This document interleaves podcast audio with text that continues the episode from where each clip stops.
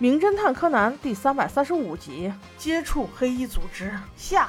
由盗贼团伙开的这辆豪车，带着阿笠博士和柯南在回东京的路上，竟然遇到了山村警官在临时检查。要我说，这不是一个好机会吗？直接把这俩贼让山村带走，又送给他一个大人情，多好！但柯南可不这样想。除了有他的个人英雄主义在作祟以外，更重要的是他还不想耽误时间。如果被山村带走了，那就是无尽的录口供，怎么可能赶上与黑衣组织的交易？所以他只能暂且按耐下去，等到了东京再收拾那俩。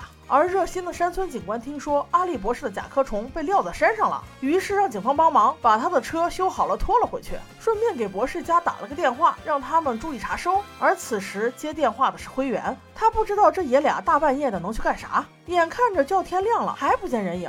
于是便拿到了另一个追踪眼镜，根据上面的位置也追了过去。又过了一段时间，好不容易博士和柯南终于赶到了东京。新一一看是时候拆穿他们了，于是做好了应战计划。首先先把司机用麻醉针扎晕，然后迅速拉起手刹逼停车辆。这时后排的女盗窃犯还拿着玩具手枪对着新一说：“你你你干什么？你敢这样我就开枪了。”却镇定地说：“你开呀，我早就看出来了，你那个是玩具枪而已，你骗得了别人，可骗不了我。”随后，他把博士新发明的腰带足球弹了出来，让那颗球一直壮大，塞满了后车厢，搞得女盗窃犯动弹不得。这才下车给博士说：“博士，你赶快报警吧，等警察把他们抓了之后，你就迅速回家，等我好消息。”说完了这番话，便拔腿跑了。他准备提前一步埋伏在交易地点。黑衣组织的人果然准时，沃克如约而至之时，还在感叹板仓这家伙居然还没来。等不及间，便抽了一支烟，边抽着烟边用手电筒不停地四处扫射，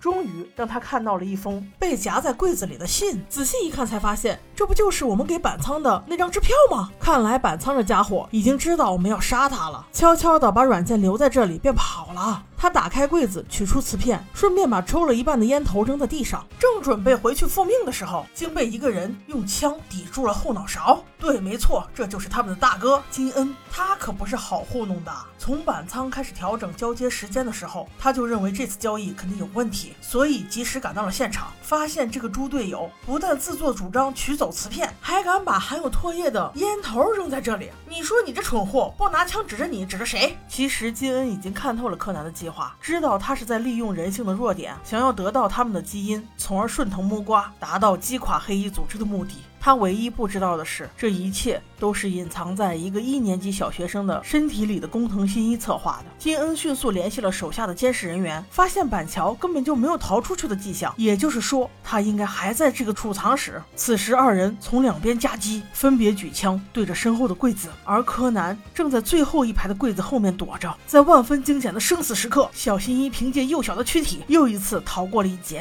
他躲在了一个储藏柜内，故意没有锁上门，留了一条缝。金恩本来想从上面一个一个柜子翻一下，但又一细想，一个成年人怎么可能躲在柜子里？所以，当他准备打开最后一个藏有小新一的柜子时，竟鬼使神差的停手了。这里的设计，我认为是非常合理的。成年人怎么可能躲在这么小的一个柜子里呢？所以，当金恩意识到这一点的时候，是不愿意再浪费时间的。于是，柯南逃出升天。等黑衣人走后，他躲在柜子里面，久久不能平静。无论是心理素质再好的人，在面临死亡的那一刻，都会难以自已直到天光大亮，灰原用追踪眼镜找到了他，这才把他从柜子里搀了出来。这个时候的工藤两腿早已麻木，身体因为缺氧昏倒在了柜子里。这会儿好不容易才伸展开来，一听天已经亮了，立刻跑出车站，但黑衣人早已不见踪影。灰原问柯南：“你和博士两个人到底在干什么？”柯南却支支吾吾，想要企图掩饰。还好，正在此时，走在大街上的两个小朋友同时感受到了一阵莫名的阴森，那是因为赤井秀一的回眸一眼，而秀一也觉得不可能，板仓竟然死了。他是从广播里听到这个消息的。那秀一本人跟这件事情到底有什么关系呢？他为什么那么关心板仓的生死呢？而赤井秀一到底是 FBI 还是黑衣人的卧底呢？这所有一切的谜题，我们都等下集再说。各位，拜拜喽。